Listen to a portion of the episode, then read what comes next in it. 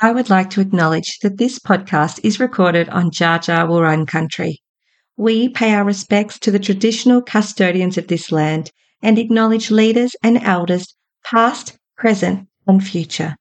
Thank you. Hello and welcome. You are listening to Soul Care Bendigo's podcast, Naked.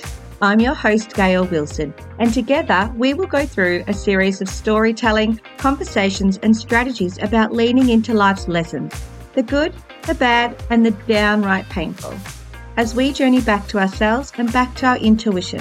Through the lens of witness and reflection, we will work our way through a series of raw, stripped-back, relatable topics and personal experiences. There will be laughter, tears and the occasional swear word because, hey, life is too short to hold back. So come along with me on this journey and let's talk life. You can follow and subscribe to Soul Care Bendigo's Naked to get notifications for upcoming episodes as they land in your space. So lend me your ears and your heart as we go through this journey together. Hello, hello Soulies, and welcome to another episode of Soul Care Bendigo's podcast, Naked. Today, this is our episode with Nerida Firman. Nerida is a local Bendigo woman. She is the solo founder and owner of Barre Society, a wellness centre in Bendigo.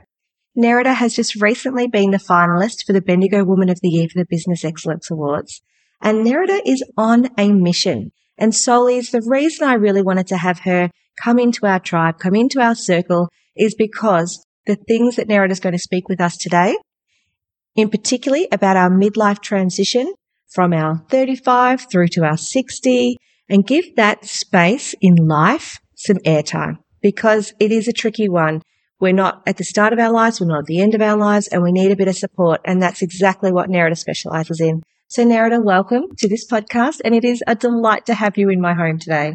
Thank you, Gail. It's really good to be here. I think um, there's not a lot of conversation or support for women in this demographic or in this age, I suppose, and so often they're overlooked by the medical profession, and the fitness industry often gets it wrong. So I'm really keen to, I suppose, clear up some of those misconceptions, but actually just talk about what it means to transition through this time in our lives and how we can do it in a more loving and supportive and intuitive way. Well, that is beautiful. And that's how we should all be doing life more often. I think you've hit the nail on the head that we're in such a caring role in our life. It's really easy to come last. So I appreciate you putting these women first and making it a forefront of conversation and mindfulness. Please, can you tell us about your qualifications and what you're doing in life and where you're at? Yeah, sure. So I've been, well, I suppose for the last eighteen years, I have been working as a dietitian, but more so in the public health space.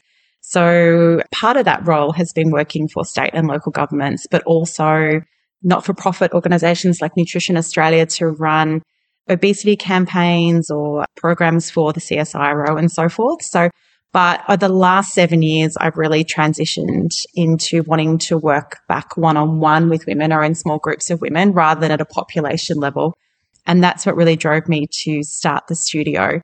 And it's been this lovely evolution in the sense that the women we tend to see now or that gravitate towards us are in that beautiful demographic that I love to serve, that thirty-five to sort of sixty Uh, year old, you know, age group. So, yeah.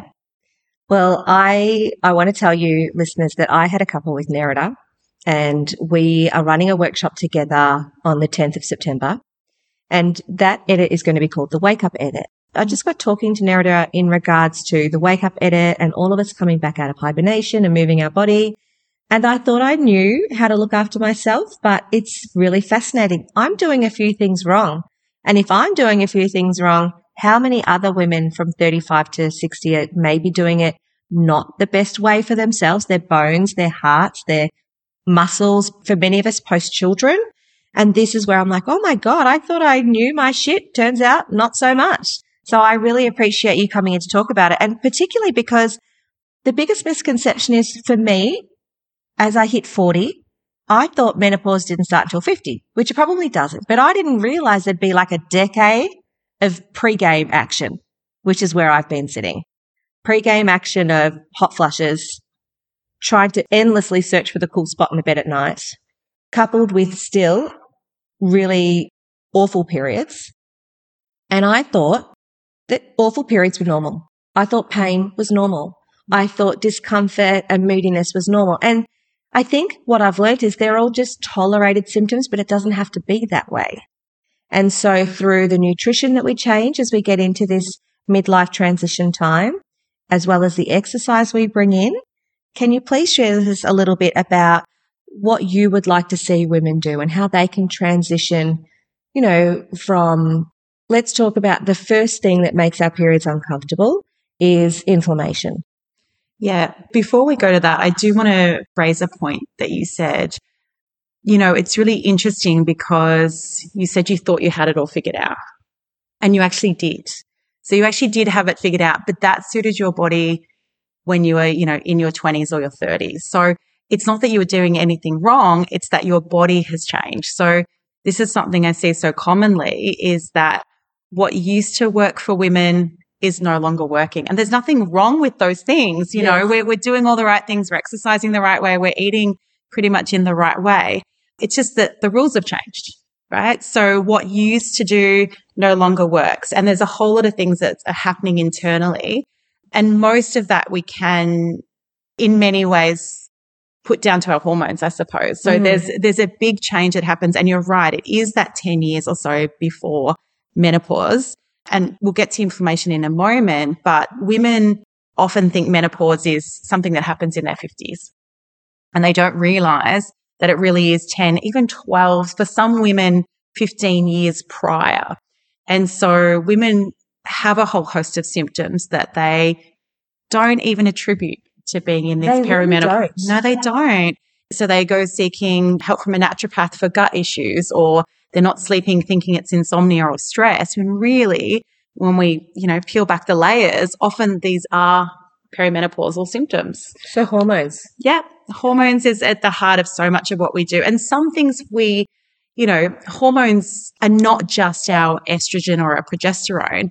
It's also melatonin, you know, sleep hormones, and we've got cortisol, our stress hormones, and, you know, all these other things, insulin, you know, which is involved with blood sugar regulation. So we don't sort of put this all together, but what happens is our sex hormones, our estrogen and progesterone, do have an impact on all the other mm. hormones. So it's a little bit like, you know, if you think about an orchestra, you know, they all can all play beautifully together when we're in our twenties and thirties. And then suddenly, you know, one of the violins starts playing to its own tempo or what have you, and it starts to impact the rest of the orchestra. So nothing seems to work as cohesively as it should. Yeah. It's like the, the seamlessness that you had. And I think that's the tricky part, isn't it? When your body was in its peak, most of us trashed it. Yes. Most of us. Well, I can only talk for a handful of girls I know. We were dancing on podiums and doing all sorts of wild things. Yeah. And now it's like, I'm not old. I totally understand yeah. I'm not old, but it's not working as fine-tunedly as it could. And also it's a lack of strength, like it's the change in how the strength is, particularly around the pelvis, particularly in that hip space. And I hear this all the time, the simple symptoms of things like, I'm just so tired all the time. Now, generally speaking, we as a society have made tiredness a normal outcome of a busy life. But then you realize actually you can be busy and be rested if you're well. If you've got balance within your hormones in your body, mind and spirit, you can do a very productive life and not feel constantly exhausted. That is another option. But I think people think adulting just equals exhaustion, but it doesn't have to be that way. No, it doesn't. But look, it's interesting because this part of midlife also correlates with the busiest time if we are mothers. You know, our kids are at that age where we are driving them to all the school sports every night of the week and then on Saturdays. So I guess you mentioned at the start, we're not always putting ourselves first. So yes, there is tiredness from being busy. Yes, there is tiredness from being a woman and taking on so much. But then a lot of it is, it is a change hormonally as well. We don't tend to sleep as well as we used to, and and all sorts of things. And I think change in hormones comes in a change in stress levels as mm. well. So and demand, yeah, personal demand. Our demand, our anxiety goes up, we worry more, and that creates even more cascading problems as well. Okay, okay. It's all not all doom. This is sounding all doom and no. gloom though. It's, no, it's not it's all doom potential. and gloom. I see potential in yeah. this, it's, which is exciting for yeah. women. It's actually a beautiful time. If you can understand what's going on with your body, you can lean into it a little bit more and trust the process. I think a lot of women, when they don't know what's going on, rightly so, they kind of white knuckle the ride, you know, and so once you start to understand your body and you can trust your body, it becomes a much more empowering space. And then funnily enough, with the women that I see mostly in studio, it's giving them permission to actually do less, um, when often we think it's the opposite. We've got to do more and more and more, but it's permission to step back a little bit. And that applies to just putting up boundaries in your personal life about not taking on things that don't serve you, but also doing less in terms of an exercise and nutrition point of view, which we can circle back to. But yeah, okay. So let's talk about just in terms of nutrition. Before we get there, let's talk about metabolism, the then and now. So what changes as we get older? Why is it harder to get the belly off in your forties, whereas you might have been someone who had a bit of a flat tummy? Well, I never, I never had that privilege. I was blessed with good legs and a nice set of boobs, but I never had a flat tummy. And so this is the thing women are saying, like, I'm working my butt off in the gym, but I still mm. have this thickened mid-waist. So what's the difference in our metabolism from then to now, which changes then how we do our diet and our eating plans? Look, I never had a flat tummy either. So we're in good company here. Um, my body was definitely, if we think about those old shapes, that apple shape, mm. I was kind of the same as you. But look, th- there is a change, and probably the belly is the thing that causes women the most upset, I suppose, particularly for women who have had a flat tummy. It's generally the thing that, you know, when our bodies, often we, it's interesting in this midlife, our body doesn't necessarily gain a huge amount of weight just from hormones, but it reshuffles itself, right? Yes. It's a bit like going through pregnancy. If you've been through pregnancy, suddenly, you know, you might be the same weight or the same clothing size, but there's bits in different spots that weren't there before and vice versa. So that's what tends to happen. We do get this sort of shift of, I'm going to use the word belly fat because that's really what it is, mm-hmm. which means that, you know, women can't do up their jeans and all of those sorts of things. So that probably presents the first. And that's a really good sign that, well, not a good sign, but that's probably one of the heads ups, I suppose, that you are sort of getting into that perimenopausal phase. So if we look at what's happening hormonally, there's a number of hormones that are they're changing here. And I'll talk to a couple of them that are most important when you mention metabolism. Yes. So testosterone, which is one of our sex hormones, we often think about that as being a male hormone, right? But we still produce it as well. Now, testosterone is linked so much to our energy levels, but it's also linked to our ability to gain or maintain muscle mass and also to keep your metabolism up. So most of us, I think, are aware that muscle is what we call metabolically active, mm-hmm. you know, and so testosterone starts to decline. Now, that happens, you know, as we age anyway. It's not necessarily just perimenopause or menopause specific, but just in terms of getting a little bit older. So the declining testosterone levels means we get a decrease in our muscle mass, yeah, and we get lower energy levels. So this reduces our metabolic rate, yeah. So how many calories or kilojoules, if you like, we burn at rest. Okay, so at rest. At re- well, at, at rest, yeah. yeah. Good to know, yep. So that means that, you know, like we talked about earlier, what we used to eat, we eat the same amount now, but suddenly our, you know, our metabolic rate is lower, so we can gain weight. Mm-hmm. That's a real key one. So it, it means that we do need to shift things. Doesn't necessarily mean we need to eat less. Okay. That's a common misconception. We'll get back to that. So at the same time, though, that we have our testosterone hormones decreasing, so is our estrogen and our progesterone, okay? Estrogen is that main hormone that's linked to our reproduction mm-hmm. ability. Yeah. So that starts to decline sort of in your thirties until it reaches like the lowest level around that fifty mark, which is what we often think of menopause. So what our body does as this estrogen declines, it doesn't just decline on, on the way down, right? Like on a, a linear line, mm-hmm. sloping line, it actually fluctuates. And so your body tries to find a way to make up for this decline in estrogen. So what it actually does is your body lays down belly fat. Okay. And the fat cells actually produce a form of estrogen. Interesting. Right? So this belly fat kind of tricks your body into thinking that there's estrogen there because it's trying to make up for the estrogen we're losing. It re- these fat cells release a form of estrogen. It's not as effective as the estrogen that we're losing. Yeah. But that's why it's the fat. Cousin. Yeah. Can I take a pill to get more estrogen and not have it in my gut? On my stomach. Yes, you can. H R T. Oh dear, I don't want to go that far. So th- this is why we, we get the belly fat there, yeah. right? And and also we get, you know, as estrogen levels are, are declining, a couple of other things are happening. So we our body starts to crave sugary, fatty foods. So that makes it so much more tempting. And when we're tired, right, they're the mm-hmm. foods that we go to. So those things make it difficult. We also get what we call insulin resistance. Okay. You know, so our body doesn't process carbohydrates um, as well as it used to. And when we get a lot of insulin release, which is sort of a fat storage hormone, our body obviously stores more fat. Okay. So fascinating the way the body is constantly communicating with itself. And I've always said it's always interesting at what the body will do in survival mode, because this sounds a little like survival mode in an energetic cellular level. And we know about this in our nervous system, in our fight and flight responses, but to hear that the body will add a layer of tummy fat to reassure you that all hope is not lost and there is a little bit of insulin here. It's your second cousin insulin, but it's better than nothing. That's, That's right. So incredible. Yeah, the body is very smart. And so it's always trying to balance out these hormones. So look, there's a couple of other things that make it harder to lose weight for mm-hmm. a lot of women. So some women find that they get a lot of joint and muscle pain. Yeah. Now that happens because of declining estrogen levels as well. And then also our sleep is affected.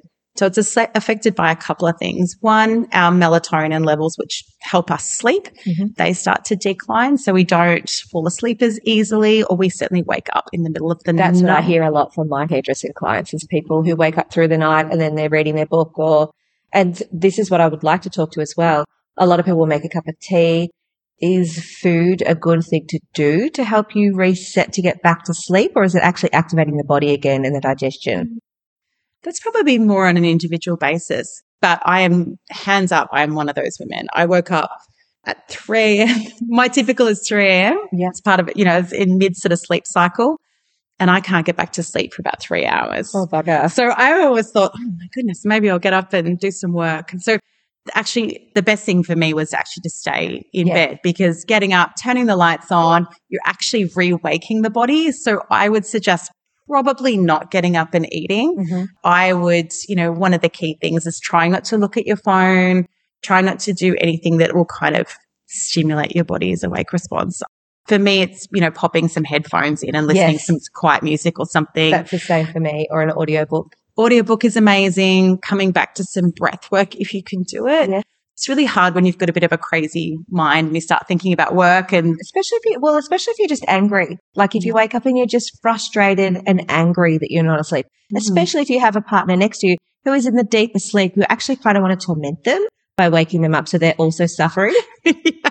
Not overly. That doesn't do, that doesn't do anyone any favors though, does it? No, but you know, it makes you feel better for just a moment mm-hmm. until you're all awake the next day grumpy. So yes, don't go poking your, your husbands or your other halves to get you through. But certainly I find an audiobook that's a, a story I've listened to many, many times before, so I don't have to mm. concentrate. Reiki music you can find on Spotify. That's a really great one for settling you back with your insomnia again. The breath work is really important in just getting lots of oxygen back into the body to help calm down any frustration or anger that you might be, or even rage that you might be starting to get into at your frustration at not being back to sleep. But recognizing equally that stillness and rest is just as good as shut-eye experience. So potentially even looking into med- uh, meditation through that awake time to keep your nervous system really calm and to realize that sleep will come if your body truly needs it. If not, you might be starting your day at four a.m. And you're exactly right. I think part of what's been really helpful for me is taking the pressure off and knowing that this is a normal part of it, rather than sort of fighting your body yeah. on it, just leaning into it and go, you know, all is okay in the world. I'm just awake for a little bit. But yet you did mention too that anger. It's really interesting because, you know, often that comes down to anxiety. Mm. We, our anxiety levels are up during this time in our lives, um, which is all normal. That's due to a cortisol imbalance as well, that fight or flight hormone, which we can talk about later in inflammation. So it's normal to feel frustrated, you know, like that. Meditation can be beautiful. There's another two things that I'd add to that list. One is so that you don't wake up and have this to-do list in your mind of all the things you need to do. And it sounds really simple, and often we hear this sort of technique and we think, oh, oh yeah, you know, I'll get to it. But even just writing out that list the night before of the things you need to do, I find a gratitude list can be really helpful as well, things I'm grateful for. That just helps me to settle my nerves, just calm down before bed, and then writing my to-do list. It just takes it off my mind. So I know at three a.m., I don't have to run through everything I need to do the next day. It's prepared. It's already taken care of. And yeah. you're grounded. So you're grounded exactly. before you wake with your insomnia, and you're shifting the reality of sleep to awake. Because as you said, it's not that you want to turn your brain on, but definitely the pre-bedtime lists are fantastic, mm.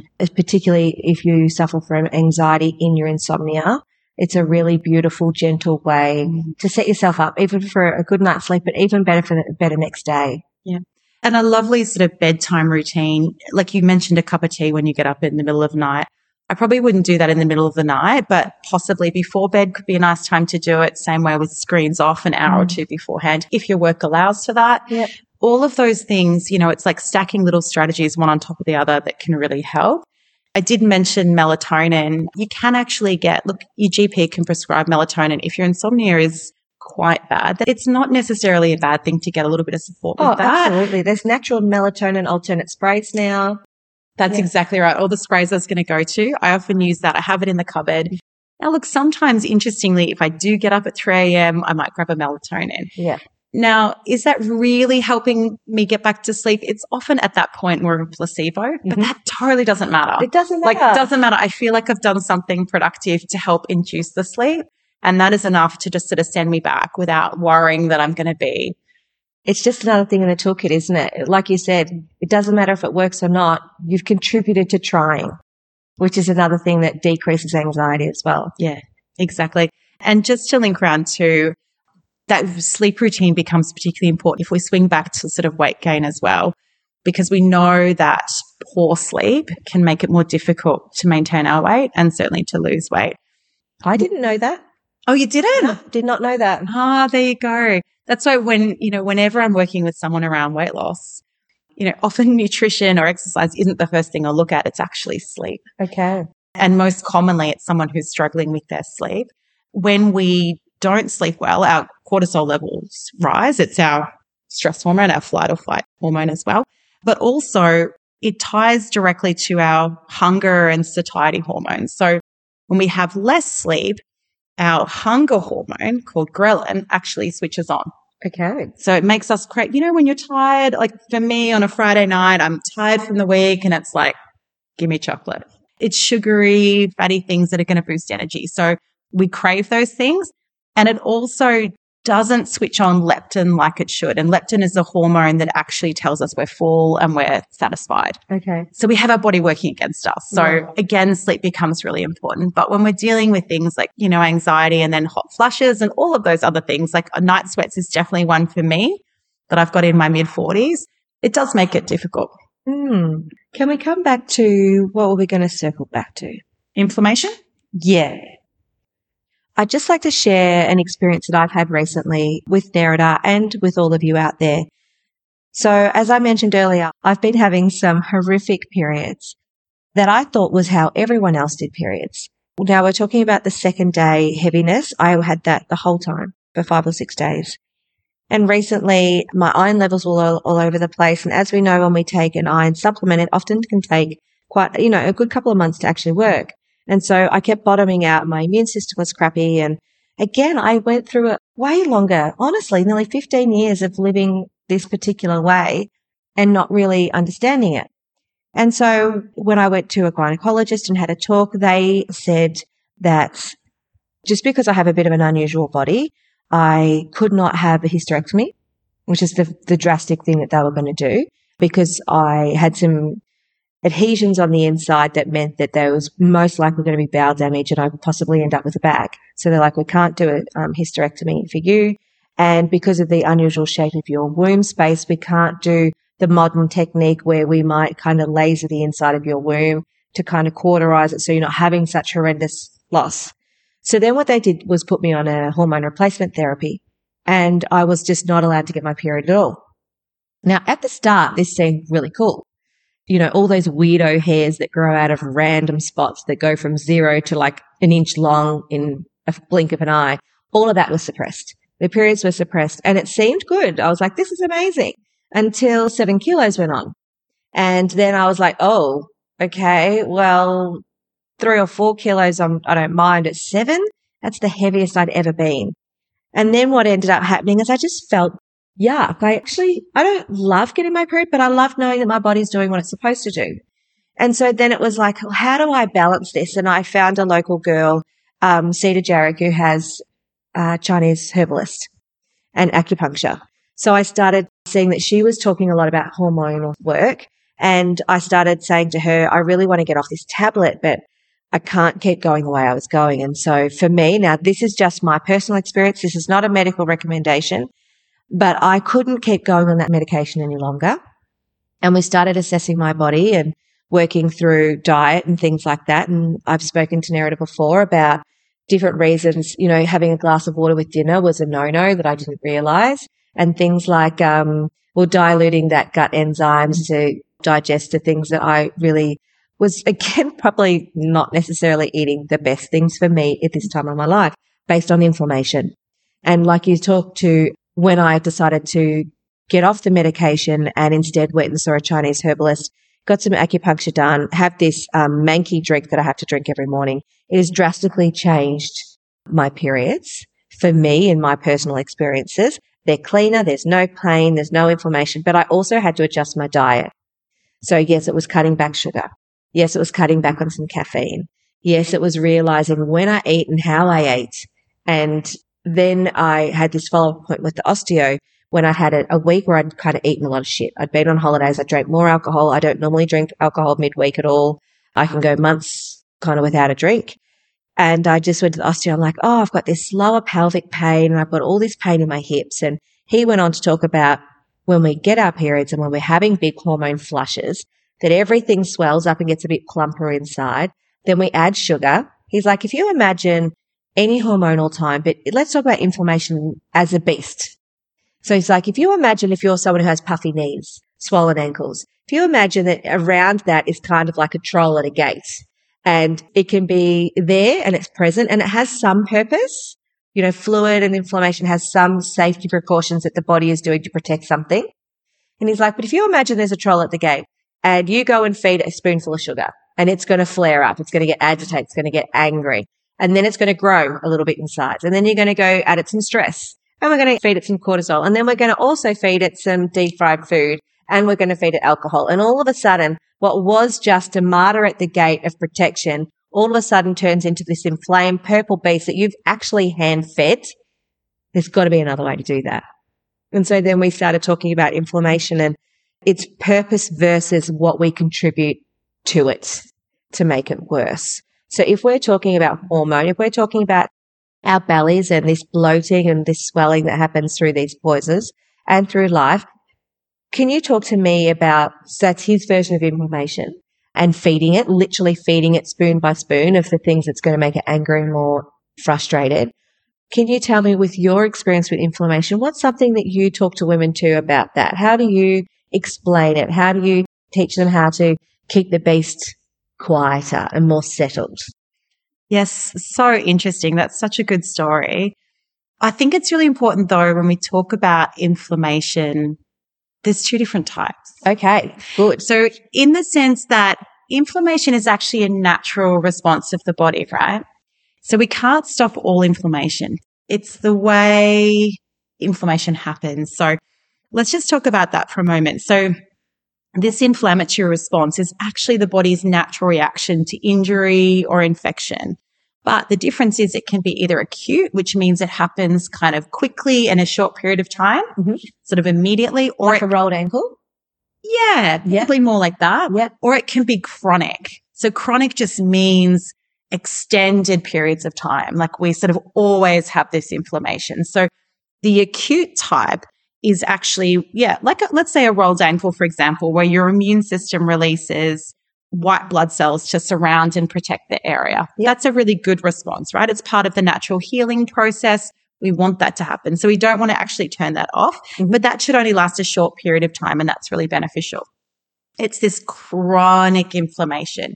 And look, we are in a society where inflammation is at the root cause of so many things. And as you were telling your story, I was thinking about my own experience with migraines, and I've been a chronic migraine sufferer for many, many years.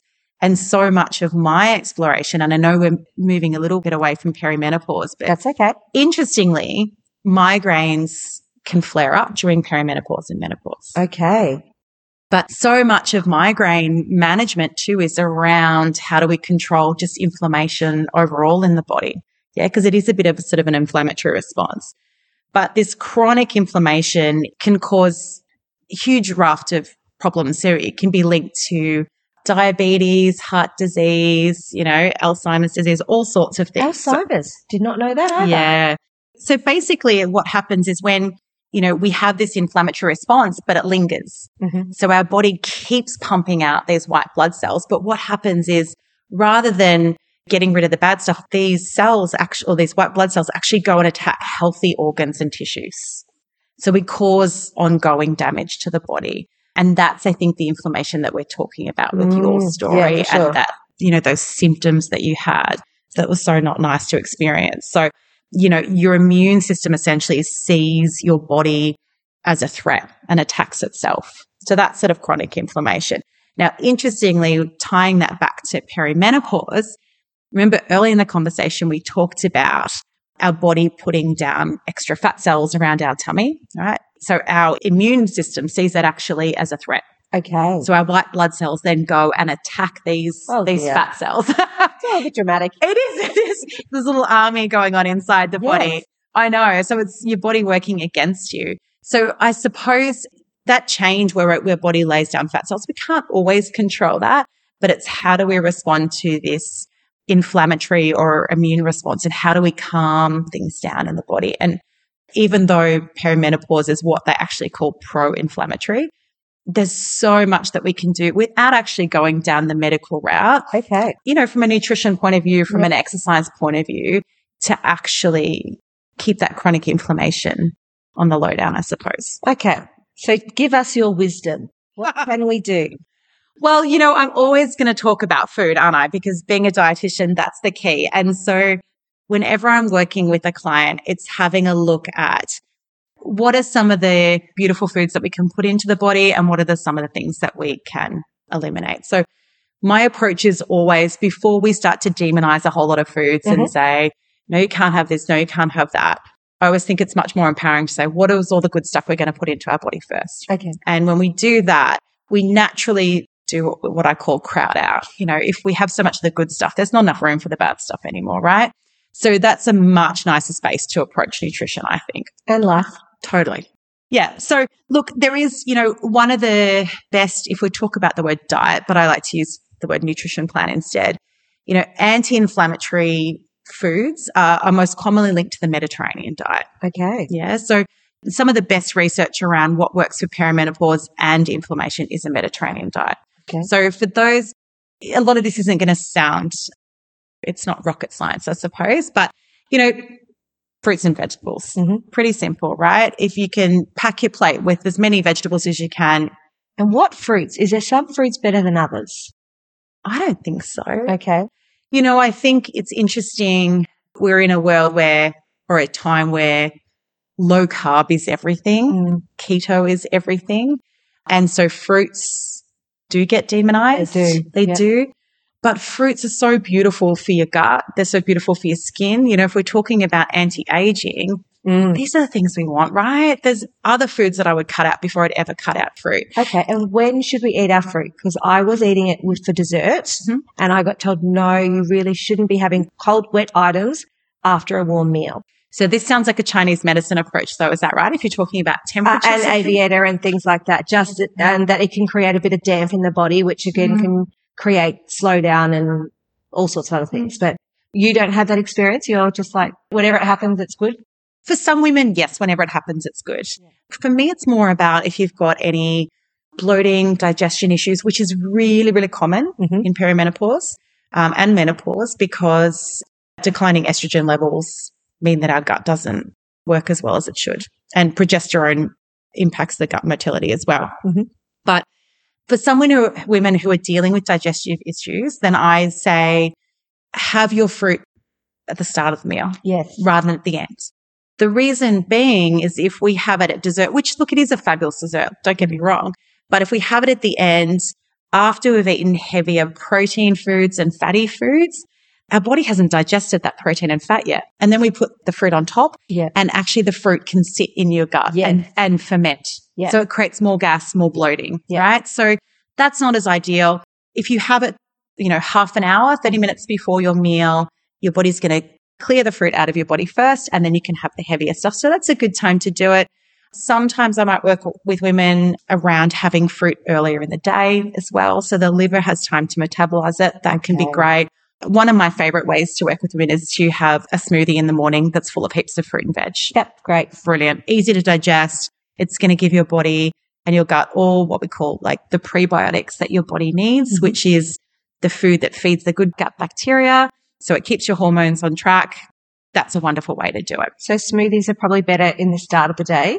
I think so. Yeah, great. I, I feel better, like personally, but I know some people are having them for dinner. I'm like, well, I think you need to chew at dinner time.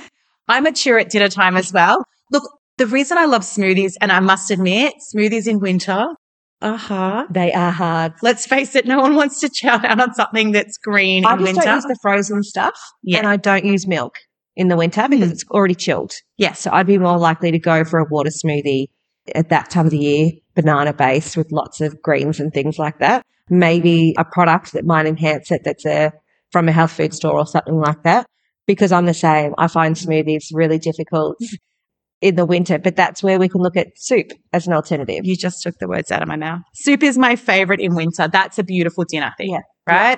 And I think it's a little bit more hearty and nourishing, and I think there's something to be said for eating around the seasons and respecting that need for comfort and, you know, comfort and warmth. So I do agree with that. But coming into spring now, mm. smoothies are amazing.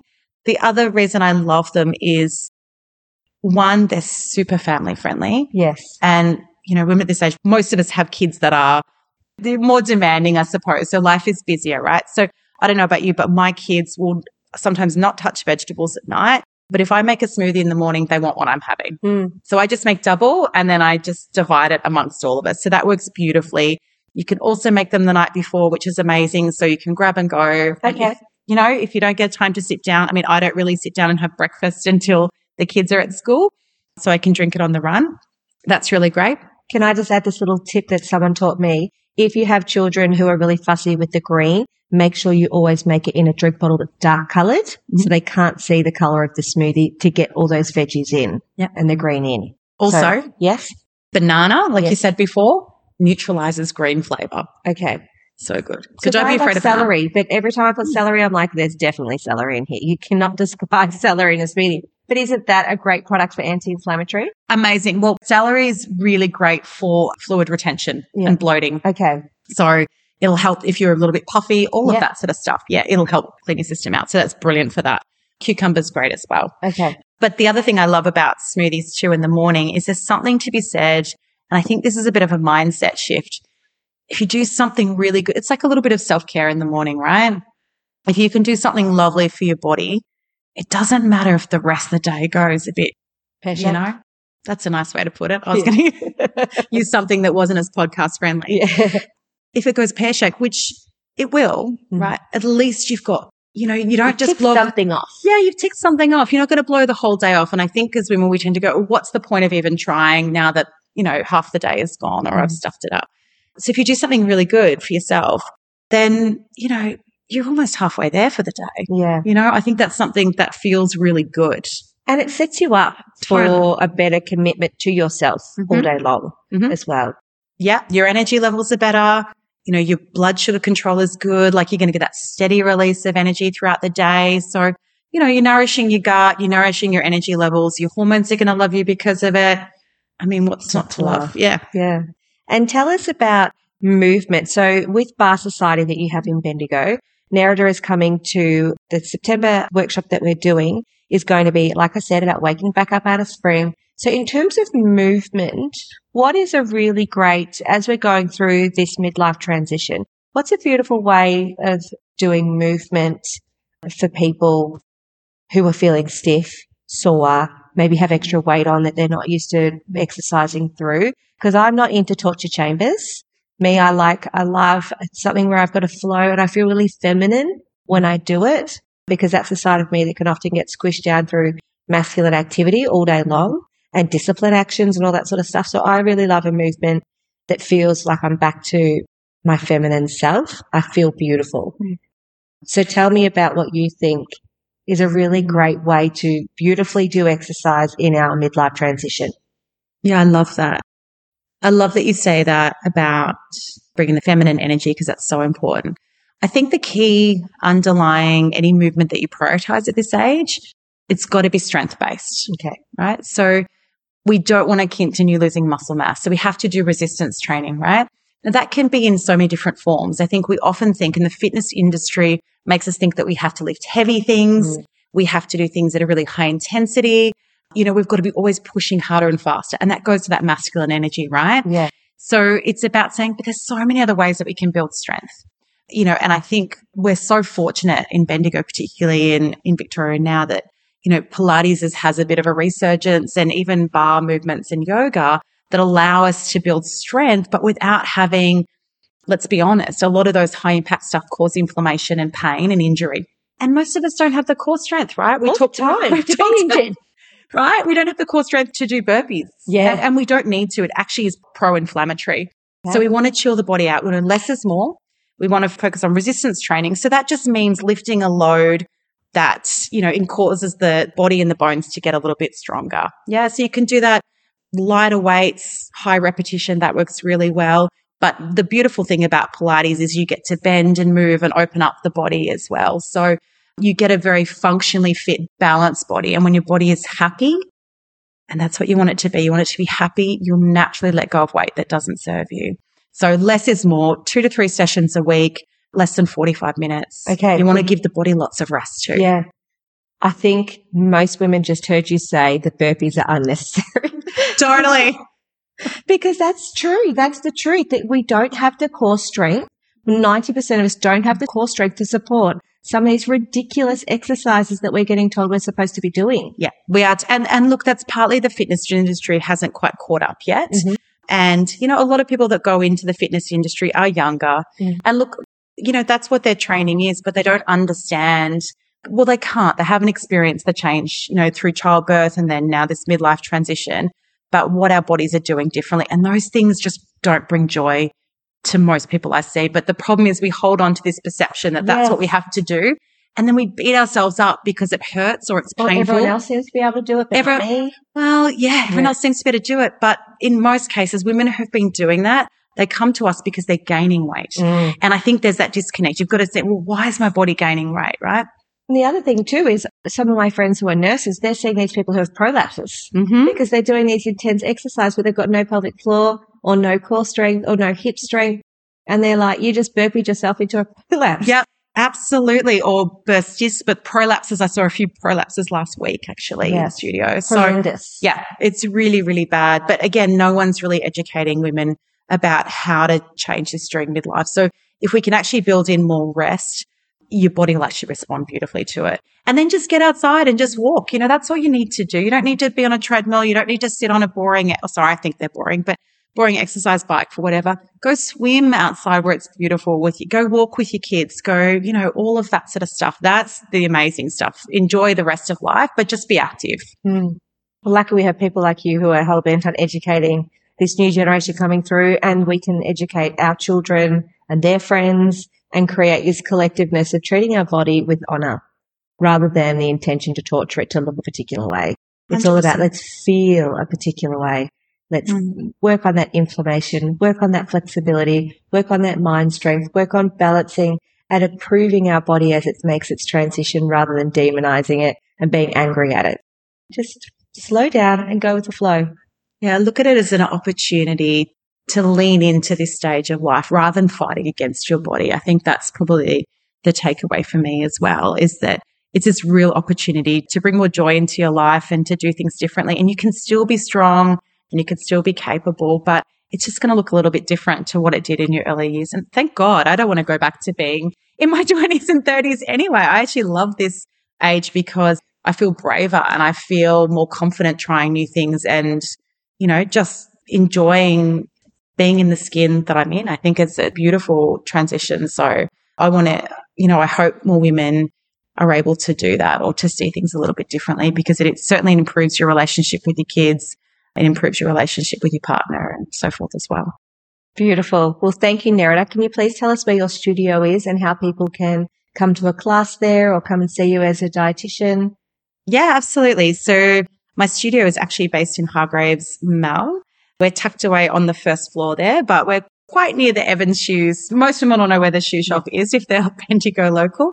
We're on the first floor there. So um, you're most welcome to pop in and see us, or you can check out our website at bar society dot com dot a u.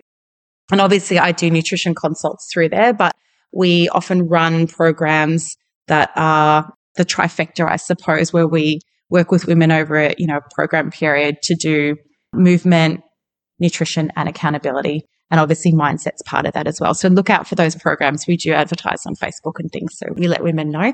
And then I'm also, because I'm so passionate about this area, I've actually teamed up with another dietitian and we're launching a coaching program specifically for women in perimenopause. That's going to be launching at the end of September, and that's called Well Woman. Wonderful. And I'm going to spell that out just quickly if that's okay, because it's W E L L W O M N. M-N. M-N. Okay. Yes. Without the E. Good. Great. Do so, it again. You want me to spell it out yes, again? Please. W E L L W O M N. So there's no men. Does that make sense? Yes. It's, it's kind of what a fabulous play on words. It is. So that will be launching as well. We're getting all our uh, socials and our website up now. So we're all building behind the scenes, but um, that's going to be fabulous. I'm so excited. I just hope it spreads like wildflower. It yeah. should, hopefully. Yes. Well, thank you. It has been so refreshing, and the clarity you've brought for me, and I'm sure many others today, is invaluable and wonderful and just so well timed. So I appreciate your time coming in and chatting today, sharing your knowledge and just really being passionate about women in this middle part of their life where we're often neglected and forgotten. So thank you for coming today. I look forward to having you in the workshop. I'm going to come and do something in your space, and it's all these women collaborating together, building the collective up together, witnessing life together and cheering for one another. It can only be great. So thank you. Thank you, Gar. And that's all for today, folks. As always, thank you for lending me your ears and your hearts. I feel so grateful and blessed to be able to share these stories with you and bring us together as a community. This is Gail Wilson, and this is Soul Care Bendigo's podcast, Naked. Don't forget to follow and subscribe so that you get notifications on the next episode as it lands. Take care and just be kind to yourself.